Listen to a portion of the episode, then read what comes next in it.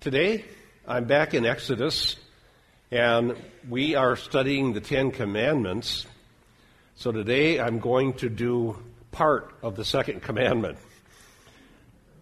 There, the implications of the prohibition of images and idols are so profound, and they've been important throughout church history, and they're still important today. The issues are still on the table. There's still a battle about what uh, place icons uh, can have, and fact is they're being abused and misused and brought back into the evangelical church. So I'm going to lay out for you why God is forbidding the use of images in worship and show you from the Old Testament scriptures that these images are not neutral. They're very powerful, they're very dangerous, and there's a good reason why God has forbidden the use of images. Let me first give you an overview so you know where I'm going here. God forbids idols, specifically images. Moses then preaches a sermon on the topic of idols and images in Deuteronomy chapter 4.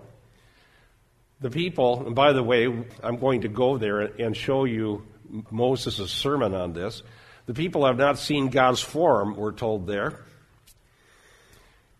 Idols often represent the host of heaven. I'm going to show you that this host of heaven is not just about planets and stars, but it's about spirit beings that are in the heavenlies. The host of heaven have been allotted by God to the pagan nations. That's a very interesting phenomenon. And when Israel rebels, she is warned that she'll be turned over to the host of heaven, and that's not a good place to be. Israel was Yahweh's, but if she rebelled, she'll be turned over to the same forces that are dominating the pagan nations. Let's go to our text in Exodus 20, and I have just four and in part of five.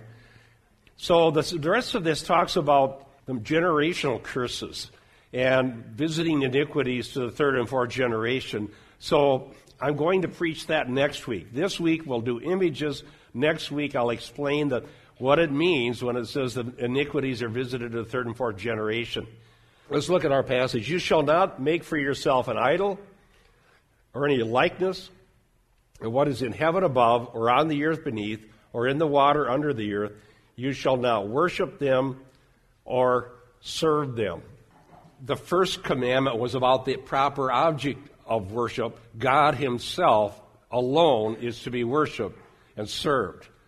The second commandment is about the mode of worship. God will not allow Himself to be served through images. There's no image to be made of Yahweh, and there's no image to be used to worship Yahweh, and there's no image that can mediate between God and man. And this heaven above, or earth beneath, or water under the earth would give a comprehensive prohibition. Wherever you might think you find something that would be a valid image, it's not. It's not the prohibition of having any possible images whatsoever, because they actually had images in the tabernacle. In fact, there were images in uh, the temple of oxen and so on. But what's prohibited is the mode. The mode of worship is the issue, the mode of worship. And so no one can make themselves an object and say, This object is my way of coming to God or mediates God to me or so on. And we're not to have any of those. Now, in the ancient Near East, these idols had to do with suggesting the presence of the deity thus represented. So if the idol is sitting on your uh, table, you're saying that this idol represents whatever deity that I'm worshiping, and sometimes the idol's presence was to entice favor from a deity. But God speaks words, and this is going to be a big contrast for us to pay attention to. The uniqueness of God is that He reveals Himself through His words. God came on Sinai and spoke. the thing, as I've been saying, the thing that keeps us from becoming pagan is the Word of God. God has given us His Word. And human beings, by default, if not acted upon by God's grace, will always be pagan. We have pagan inclinations, they're always there. They're always right at the doorstep. And all you have to do is bring away the restraint of the word, and paganism happens. Our nation is more pagan now than it probably ever has been. People have images, they have these angels, and they have uh, they want to they have spirituality that's not mediated to them through God or His Word or through Jesus Christ. And as I said several times recently, the reason for that is because the Word of God is not taught in the churches. And the less the Word of God is taught, the more we become pagan. Our kids become pagan. We become pagan. That just happens because that's the way the whole world is pagan. But God, God gave us the Word. Now, the images are how the pagans serve their deities. Now, there's other things here that, uh, that I'm not going to turn to all of these that are prohibitions that show how serious God is about no idols, no gods, no images. Do not mention their names, Exodus 23:13. Do not practice divination, Deuteronomy 18. I've talked about that before. That's how the pagans try to contact their deities in order to get information. They're to destroy their places of worship, Deuteronomy 12:2. And they're not to make an image to represent Yahweh. That is strictly forbidden. You cannot do this. And we'll see that they actually did do that while Moses was still up on Sinai. Now, notice in uh, the very first part of verse 5 of Exodus 20, you shall not worship them or serve them. So this explains what's being forbidden. Okay? I read an article about this a few weeks ago as I was anticipating I'd be preaching from the uh, Ten Commandments, and I wanted to know what's prohibited and what isn't for a Christian. There's been a debate uh, in church history about whether it's forbidden for us to have pictures of Jesus, or, for example, can you have a children's Bible with pictures in it? And some groups have, have said, no, you can't even have that. But we, we read a very well written article that says, no, that's not the intent. And could a picture of Jesus be an idol? Yes, it could. And this particular author that I was reading told a story that he'd heard from somebody else who had a picture of Jesus in his room, and the picture of Jesus had, was painted so that Jesus had kind of a demure expression on his face, sort of like Mona Lisa type thing. Okay? And this guy said that's how he got his answers.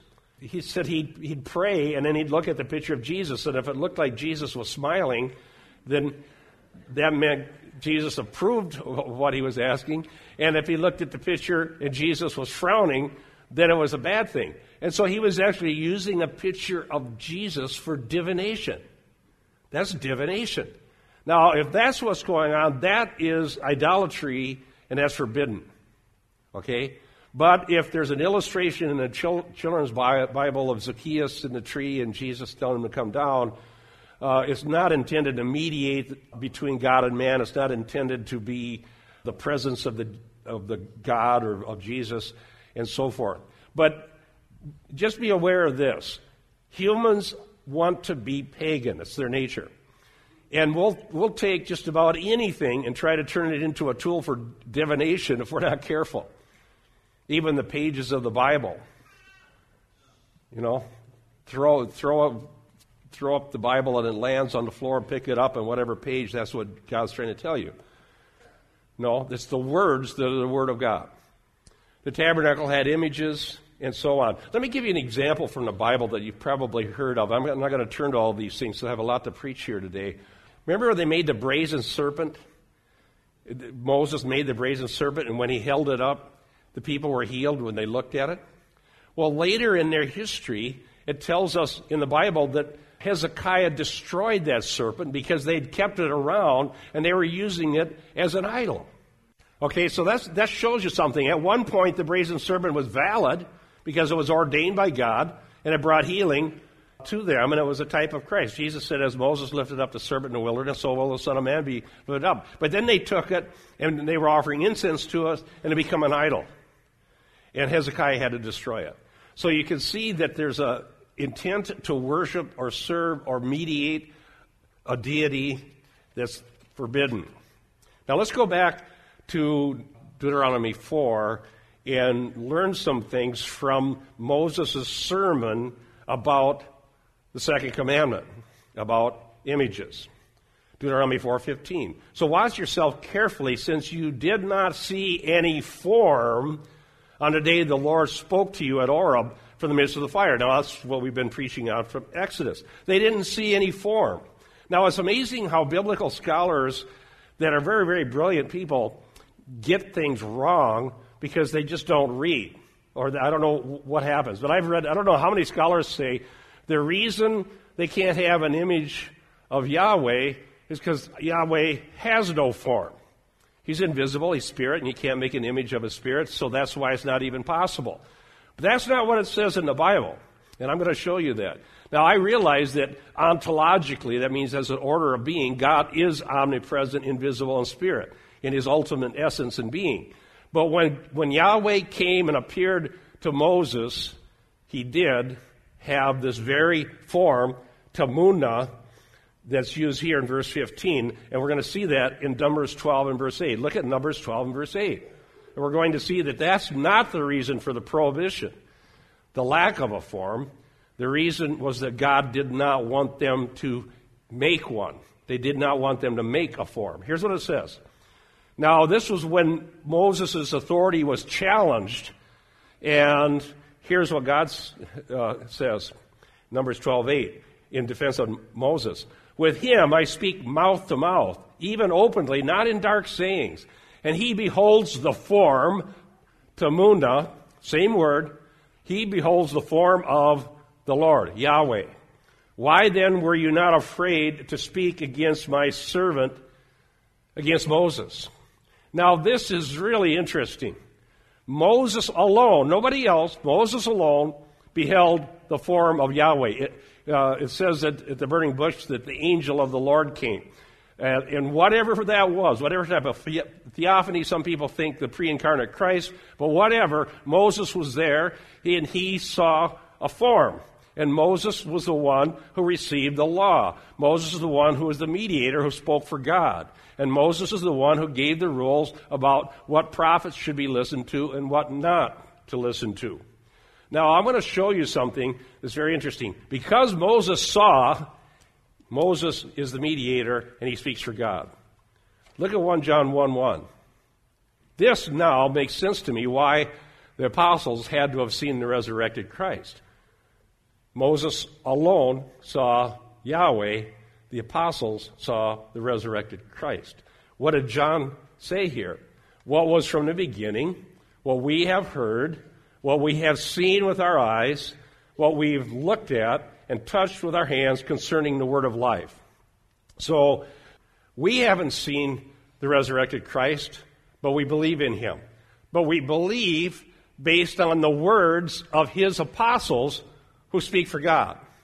We believe in Christ because Christ came, they witnessed him speaking, they heard him, they touched him, he was tangibly in the flesh, incarnate God, and they, those apostles gave us his words so that we can believe the gospel of Jesus Christ. Now, the, that's the very first verse in 1 John. The very last verse in 1 John says, Guard yourself from idols. The issue is this Are we going to believe the words of the apostles who did see Christ, or are we going to try to create some sort of a, uh, uh, unmediated contact point? Okay? Are we going to get a statue of Jesus and get down before it and think that he hears us because we're in front of this image? That's the pagan temptation. Idols are always sitting right around the door waiting to pop back up into the church. Think about it. Moses saw the form, Moses mediated the word. The apostles saw the resurrected Christ, the apostles gave us the word of Christ. They speak for God. Back to our sermon. That is Moses' sermon, Deuteronomy 4, 16 to 18. Then he gives a list of things that are prohibited specifically, so that you do not act corruptly. Okay, remember now, you saw no form, but you heard words. So, so do not act corruptly and make corruptly and make a graven image for yourself in the form, there's that same word again, of any figure, the likeness of male or female, the likeness of any animal that is on the earth, the likeness of any winged bird that flies in the sky, the likeness of anything that creeps on the ground, and the likeness of any fish that's in the water below, the earth. Now, all of these categories are come right out of Genesis 1. All right? And what this idolatry is, is, is a major role reversal. If you remember Genesis 1, God created in these days, created, created, created, created, and then in the end, creates man, man and woman are created in the image of God, and they're given dominion over all the other created things. Idolatry is a role reversal because the man and woman were to be submitted to God, and as God's representatives on the earth, they are to have dominion over the other creatures and beings. When they make idols and worship these things, they're rejecting the God who's over them. They're rejecting their role as having dominion over these things, and they're putting themselves under the created order, and they worship and serve the creature rather than the creator. Yes, that's Romans 1. That's Romans 1. So they're given over to reprobation when they do that. They're, wor- they're worshiping the creature rather than the creator. So it's forbidden. Now, this goes a step further. And this is where it really gets interesting. Okay, so now we know we can't make a form of Yahweh because they didn't see him, they, but they have his words, and Moses saw, Moses gave us the words. Can't have the form of any of these things that God created on the earth. And now it goes beyond that. And beware lest you lift up your eyes to heaven and see the sun and the moon and the stars, all the host of heaven, and be drawn away and worship them and serve them, those which the Lord your God has allotted to all the peoples under the whole heaven. Now, this is another one. It was interesting that the scholars, they don't know what to do with this verse, so they take that and try to say, well, it's a good thing because the peoples are able to enjoy the stars and uh, the sun and so on. But that's not what it's talking about. Okay? It's a lot more uh, interesting than that, and it's a lot more literal than that. First thing we need to do is to determine who the host of heaven are. And I say who. Now what? Who is this host of heaven, and why would God allot the host of heaven to the pagans? Let's go to Deuteronomy 29 26 about this allotment. And then we're going to go into 1 Kings 22, Deuteronomy 29 26. And when they went and served other gods, like the host of heaven, and worship them, gods whom they have not known and whom he had not allotted to them. All right. So God allots the host of heaven to the pagans, but not to Israel. And what we're going to see is that Israel is specifically God, Yahweh's allotment. Yahweh rules directly over Israel through her representatives, prophets, priests, and kings. The pagans are under the host of heaven. Let's go on. What's this host of heaven? Well, I can prove to you right here from 1 Kings 22, 19 to 22, that these are beings, these are spirit beings, because it tells us right here. This was the story about Micaiah, who was the true prophet, and then the 400 false prophets who had been deceiving Ahab. And Micaiah says this Therefore, verse 19, hear the word of the Lord.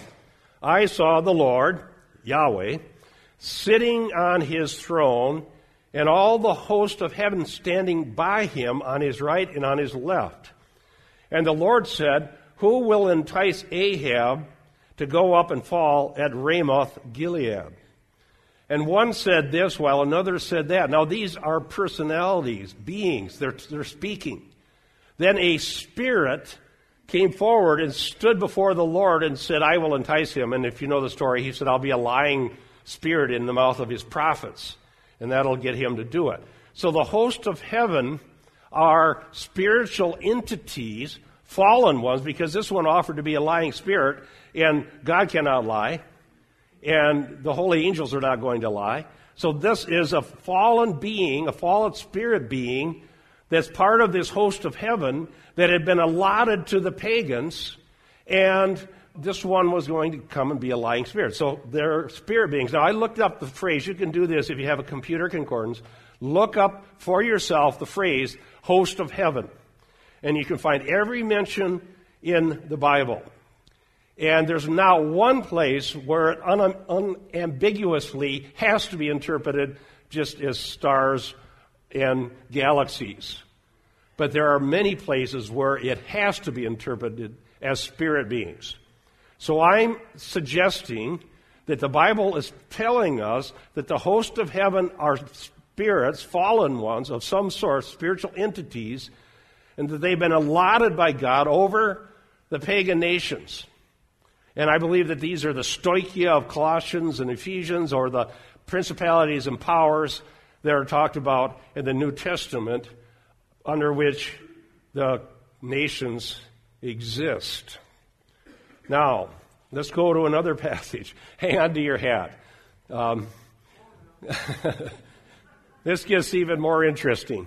I, I didn't realize when I started writing this sermon where it was going to take me, but once I found this host of heaven thing and this allotment and apportionment and so on, all the lights start coming on. Now, here's a passage, Deuteronomy 32, 8 and 9, about which there's a translation issue. The Masoretic text says the sons of Israel, but the older texts, and such as were found in Qumran that are far, far older than the Masoretic text, and a Septuagint, which was translated before the time of Christ from Hebrew text, have this as the sons of God. Now let's read it. When the Most High gave the nations their inheritance, now this is the allotment to the nations, all right? Uh, when did this happen? Let me stop right, there. When did this happen? Well, this happened after um, Genesis 10 and 11 when you have the table of nations. There's, there was 70 nations, and they're given an inheritance or an allotment, okay? When he separated the sons of man, he set the boundaries of the peoples according to the number of the sons of God. Septuagint Qumran reading. There's a document on our website written by Dr. Michael Heiser about this verse. It's a 27 page document with detailed theological and textual arguments proving that this is the correct reading and what some of the implications of it are. I've met Dr. Heiser when I was out at a think tank in California, and he's one of the top scholars that works for the Logos Bible software. He's a brilliant scholar in the biblical languages. You can go to our website under reference links, go under sermons, reference links, and you can read the document there from Dr. Heiser proving that Sons of God is the correct reading and, and then what are the implications of that that I'm preaching to you today. Then it says in verse 9, for the Lord's portion. Now notice the difference. There's the peoples, the boundary of the peoples, but then the Lord's. For Yahweh's portion is his people. Jacob is the allotment of his inheritance. So, what Deuteronomy is telling us, if we just want to read it literally for what it says here, is that all the pagan nations are under the sons of God, which, by the way, I'll show you who they are. They're, they're also these same spirit beings. They're under the pagan, uh, under these stoichia, they're under this host of heaven. Israel is directly under Yahweh himself. Now, Yahweh uh, uh, has authority over all, right? And he sets up the rulers, be they spiritual or, or practical, and he has total authority over all things. But as you can see from the earlier passage in 1 Kings 22, he was working through these, um, yeah, through this host of heaven to, to bring about things that happen. So the portion that God kept for himself is Israel, the land, and the people. They're the Lord's. They're uniquely the Lord's. Let's go on. Let's look at this sons of these sons of God. Who are the sons of God? And what are we talking about here? Let's look at Job, another place where the curtain is pulled back and we get to see into the throne room how God is managing his own universe. Job 1 and verse 6. Now there was a day when the sons of God came to present themselves before Yahweh, and Satan came among them. So again, we have spirit beings in this heavenly uh, council who cl- include evil ones, because Satan is here, and God is dealing with these spirits about what's going to happen on the face of the earth. Are you still following me? People go, this is, this is maybe not what you expected when we were going to talk about, you, you probably thought I was going to be talking about statues of Mary. Well, I might do that too. But uh, as a matter of fact, this, this worldview that I'm laying out here, that is taught all the way from Genesis to Revelation, that is explained in the New Testament, it's just that we don't tend to take things literally. But this is the way it is. Okay? Now, let me let's go to another passage in Deuteronomy, and then I want to talk about this a little bit.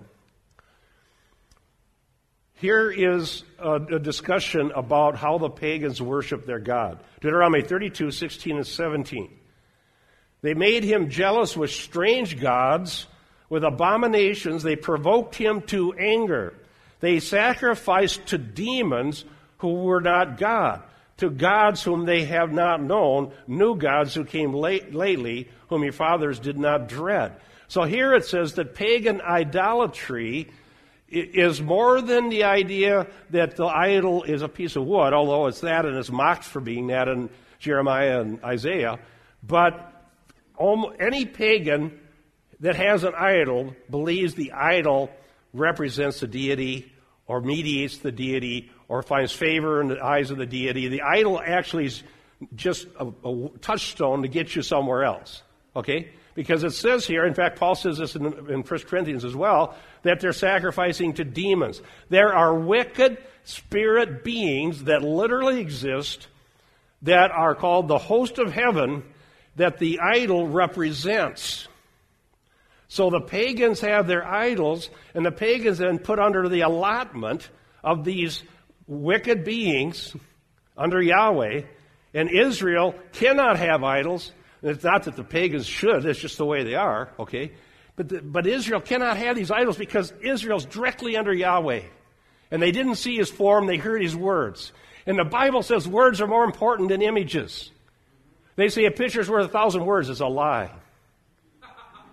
Absolutely, it's a lie. You know why? Because words convey uh, rational content, and you can you can interpret an image however you see fit. Okay? So God gave Israel something special, something unique. God came to them. God spoke to them. And they didn't see a form, but they heard words, so they have it way better. The pagans don't know what they're worshiping. They're, they're in the dark. They're in the fog. They're put up their idols and they bow before them and they think there's a deity, but they can't, and there is, but they don't know what it is or where it comes from. And they don't know if they have favor in the eyes of the deity or disfavor. They're pagans. We have the Word. We have God. He's ruling over us. And if we can't serve Him without a visual image to mediate us to God, then we're pagans. That's the issue. Okay? So, these are demons. They're real. They're out there. They're not imaginary beings. Now look at 2 Kings 17, 16, which tells what happens when they forsook God. And I'm going to give you a worldview for under the old covenant, what it was like. 2 Kings 17, 16. And they forsook all the commandments. Now, what were the commandments? The words. They're called ten words. They don't want to hear God's words. They were tired of it. They forsook all the commandments of the Lord, Yahweh, their God, and made for themselves molten images, even two calves, and made an Asherah and worshiped all the host of heaven. They had become pagan. The idols represent the host of heaven. The host of heaven are demons and wicked spirit beings that were allotted to the nations. Now, this explains so much. Think about it now, very carefully. Think about this. How could you be saved under the old covenant? Did you not have to go to Israel and obey God's law and dwell with the Israelites. You had to become a proselyte to be saved. If you were going to be faithful to Yahweh, that's where you had to go. Why? Because Yahweh ruled over Israel, the land and her people. The rest of the world out there is allotted to the demons, and if you stay in their situation, you're under their gods. You have to get out of it. But something changed when the new covenant came. But you know, this as this worldview that I'm laying out here for you, it really shows you how important and how unique Israel is. Israel was Yahweh's own allotment. And when Israel forsook God, he said this I'm turning you over to the host of heaven. In other words, you're going to become pagans and see how you like it being under pagan kings, and the pagan kings are under demons, principalities and powers of darkness. They're under those, and that's what you're going to get. If you want the idols, that's fine. You're over to the pagans, and you're not mine. Look at this in the New Testament. This one just blew me away. This, this week, I barely got my sermon done because I got so excited to study it. I went all the way into Saturday before I, I was still working on my sermon on Saturday because the studying was so fun.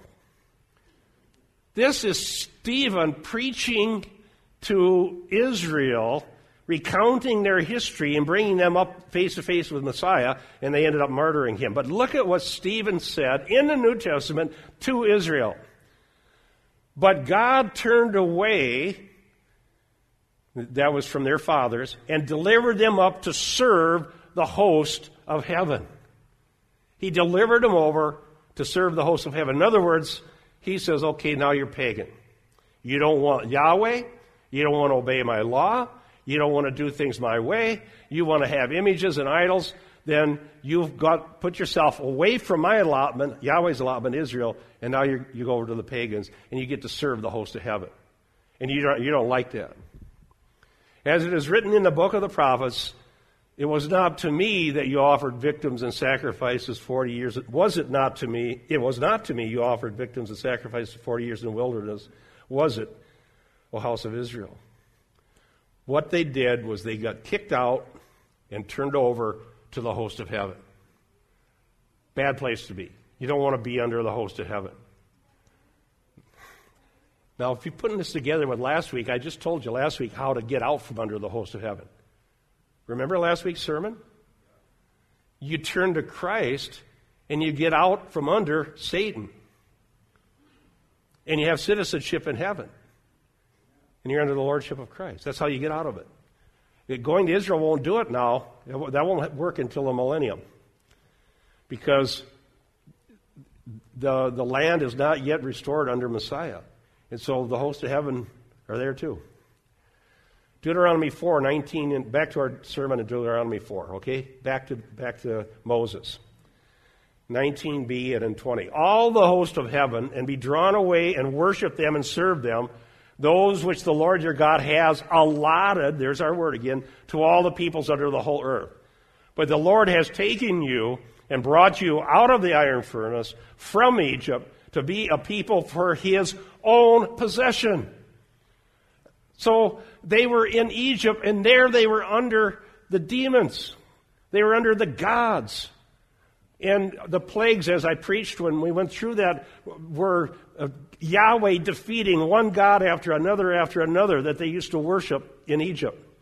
Be it the frogs or the Nile or whatever. God, Yahweh was defeating their gods and, and taking Israel because they were because of the promise he had made to Abraham and, and defeated the, the army and brought them out and brought them to himself, brought them through the Red Sea, brought them the manna, brought them to Sinai. God comes down on Sinai. God speaks to them and takes them to be his people, his possession. And if they make idols, if they make images, they're saying to Yahweh, we'd rather live like the Egyptians. We'd rather be under the demons than have a loving God who has revealed himself and spoke words and married us, saying, I will be your God and you will be my people. Apostasy is that bad.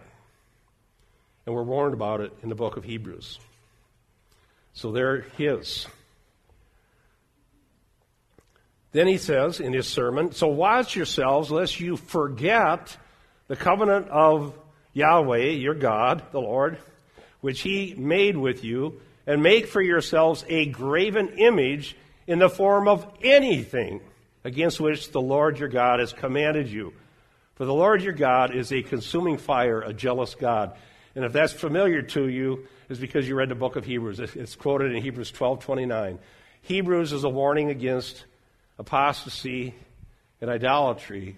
And so the author of Hebrews brings to mind what God had said to the old covenant people when he warned them against apostasy and idolatry. This is a solemn warning.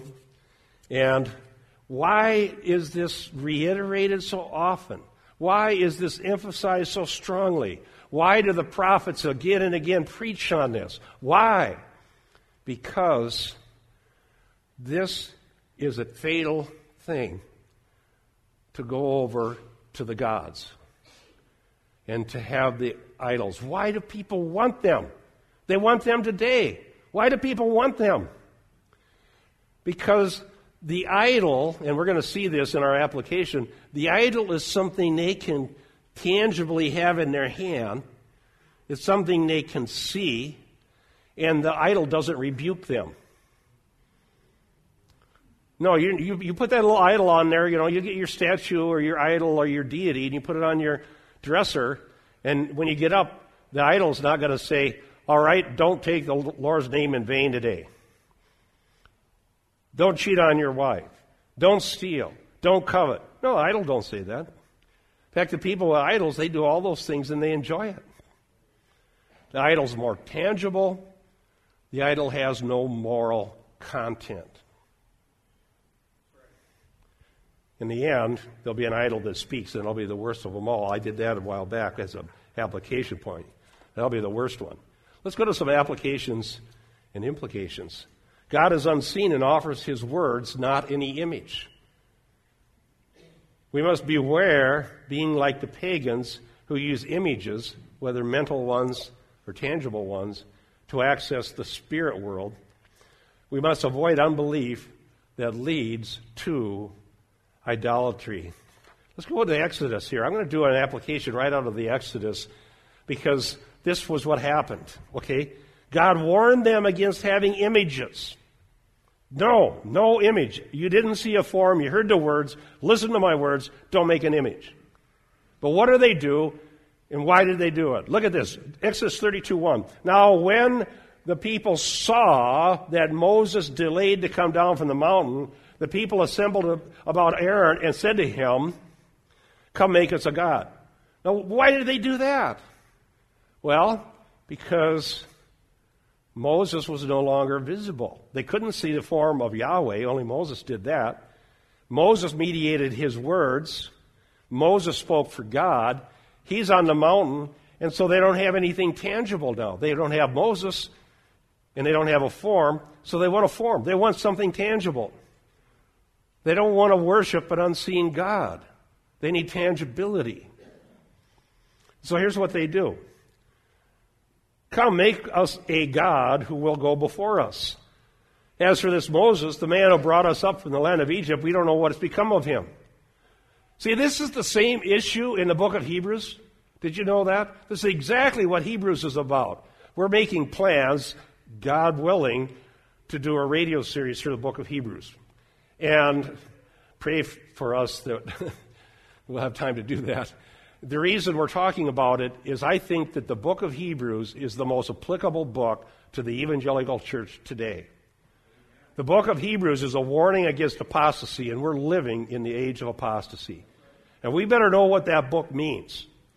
And what it tells us in Hebrews is that the reason they were going to apostatize from Christ was because he had gone up into heaven and they couldn't see him.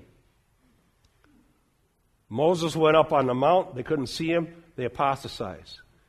Unbelievers have to have a tangible representation of their deity. Believers will believe even when they don't see. Come make us a God. Where, where, where'd he go? I don't see any Moses. He's not telling us any more words. Let's just have our own God. So what did he do? So he took the gold from their hand, fashioned it with a graving tool, and made it into a molten calf, and, and they said, look at what they said. This is your God, O Israel, who brought you up from the land of Egypt. Now what are they saying? They're saying the golden calf represents Yahweh. Let the golden calf be your visible, tangible representation because you can't see Moses and you never did see Yahweh. So here it is. This is Yahweh. That's who they'd had to think of. Who, who brought them out of Egypt? Yahweh. So here he is. Here's your Yahweh. And what did they do once they had a tangible God who doesn't speak? What did they do? They had a party. they, they had a raucous party. They did whatever they wanted to do because they're no longer restrained by the Word of God. What do you think will happen to our churches in America once we're not restrained by the Word of God? Well, we'll do what they did have a party, do whatever we want. That's what will happen. Now, Paul made use of that in the New Testament. In 1 Corinthians 10, 6 and 7, he talks about the Exodus 32 event. So it's kind of a segue here. He quotes them, what we just saw in Exodus. Now, these things happened to them as examples for us. Why? So that we would not crave evil things as they also craved. They wanted a tangible deity that they made and they controlled. The invisible God of the whole universe is in heaven, is an awesome God. He's a consuming fire, and he's to be feared. The object on my mantle, if I get mad at it, I can bust it. I maintain control over the deity. Do not crave evil things as they crave. Do not be idolaters. Now we think, well, that would only apply to people who lived in pagan times when everybody had idols. No, it applies today. As some of them were, as it was written, the people sat down to eat and drink and stood up to play. I debated a pastor, not on this topic, but this particular pastor says that he can go into an altered state of consciousness, that Jesus appears to his mind, and that this Jesus in his mind speaks to him, and that this Jesus takes him time traveling into the past, and that this Jesus that comes to his mind allows him to talk to dead ancestors. I'm not making that up. Now, because it's mental, is it okay? No, because you have the same problem. You have a, a, a mediation. This well, as soon as the image becomes a mediator of some sort or a touch spot for, for your religious activity, you have an idol. Okay? So that's mental idolatry. Whether it's a, a piece of stone or a, thing in our mind, it's still idolatry. So we have a reference here, a warning not to do that. In Revelation 13, 14, and 15, there's going to be an image that speaks, and everybody in the world that's not sealed by God will worship it. Let's go to Hebrews. I got I have to go into Hebrews, and I can't preach this sermon without going into Hebrews.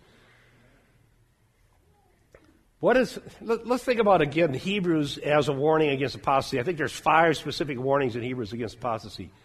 How does Hebrews begin? Hebrews 1 1 and 2.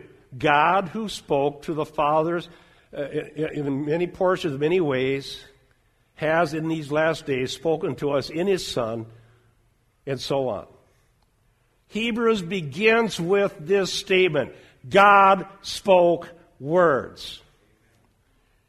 And if you don't believe those words, you're going to go somewhere else. When people don't want the word, they want the idol.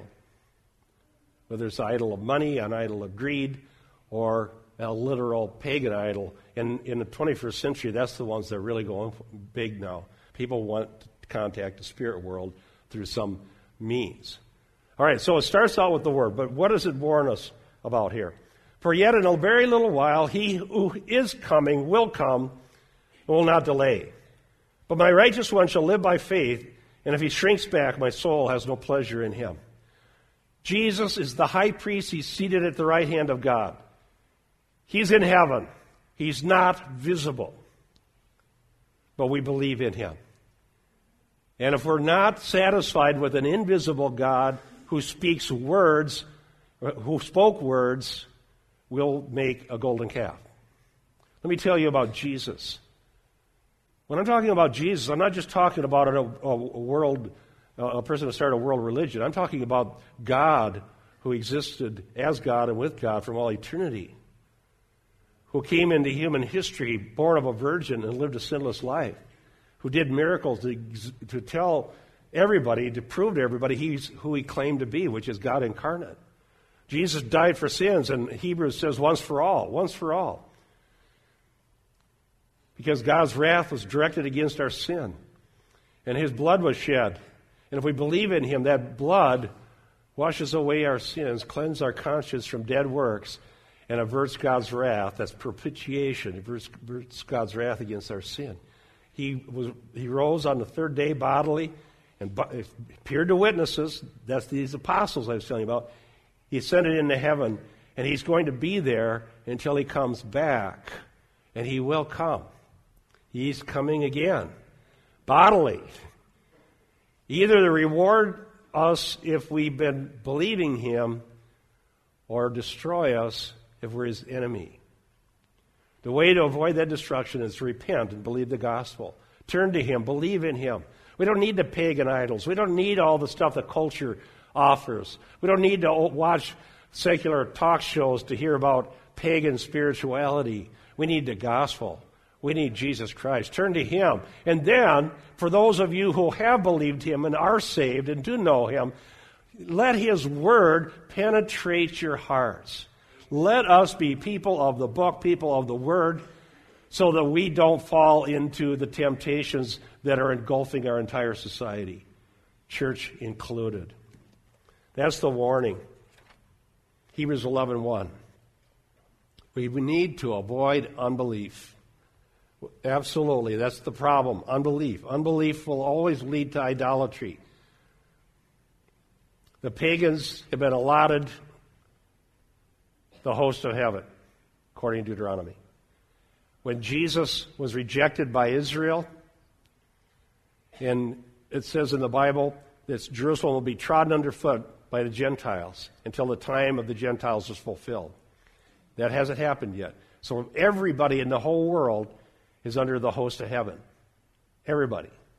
And as I preached last week, the only way to get out from there is repent and believe the gospel. And then you have citizenship in heaven, and you can obey secular authorities, and you don't have to worry about the principalities and powers because you're seated with Christ in heavenlies far above them.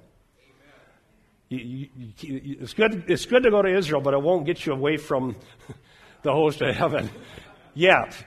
Wait till the millennium and, and it'll be different.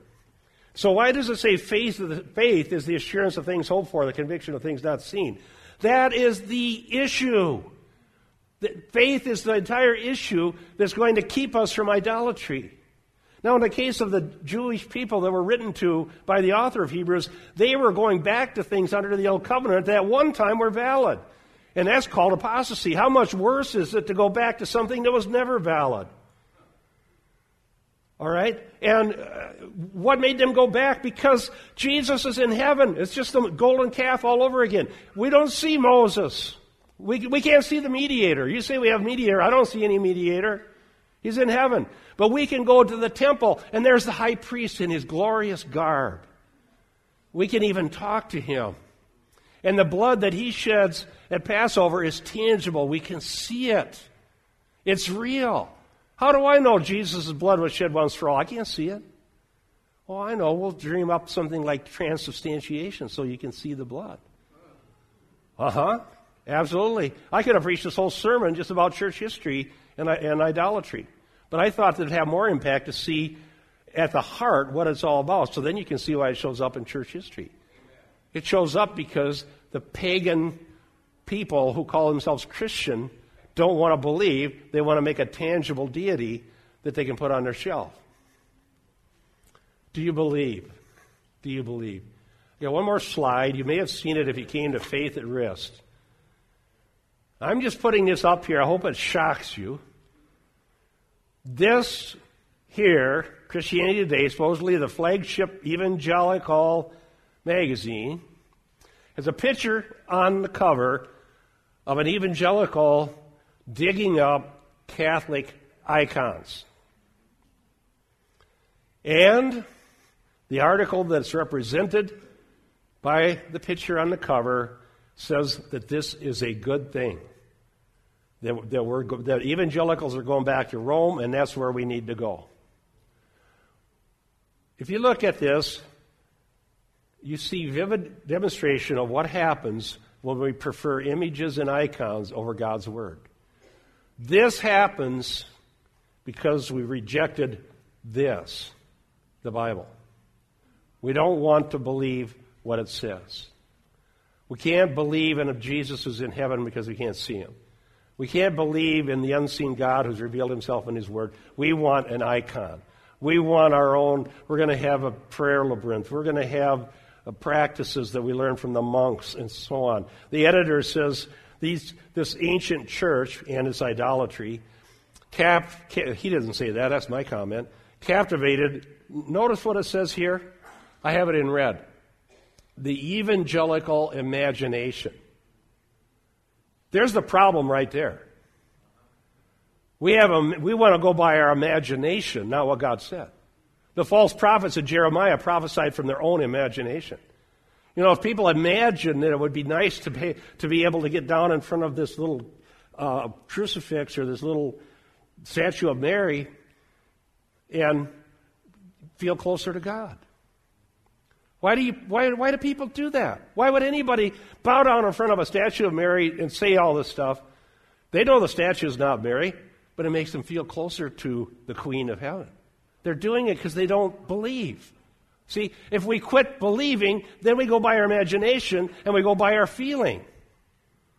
And just coming to church and hear a preacher teach straight out of the Bible, this, thus saith the Lord, here's what he said. Well, that doesn't tickle my imagination. So, where do we go? Go back to the masters. Go back to Rome. Beloved, I don't know what's going to happen. I think the days are short. But we don't know. We're here. We're here on this, in this world at this time of history. And what we desperately need, as long as we're here, is for a movement of some sort of churches, whether it's organized or unorganized. We need the Word to be taught. We need it taught in every church. We need it taught to our children. We need it taught to our neighbors. And if, we, if we're not going to do that, if the Word of God is not going to rest on us, we're going to have the golden calf every time. It will pop up. That's what Aaron said, just popped up. Whoop, there's the calf. I guess, I guess that's how we got out of Egypt. Went from the frogs to the calf. Dear ones, I, I, I hope you share my passion about this, and we've got to get the Word of God out. Amen. And to that end, we're uh, putting material on our website. I, I, my goal is that by the time we're done with this, that we'll have a website that will teach the Bible to anybody in the world. And they won't have to be pagan. So let's, let's pray. Heavenly Father, we, you've just been merciful to us to take us out from under the host of heaven and put us under Israel's Messiah with citizenship in heaven. Thank you for doing that, Lord.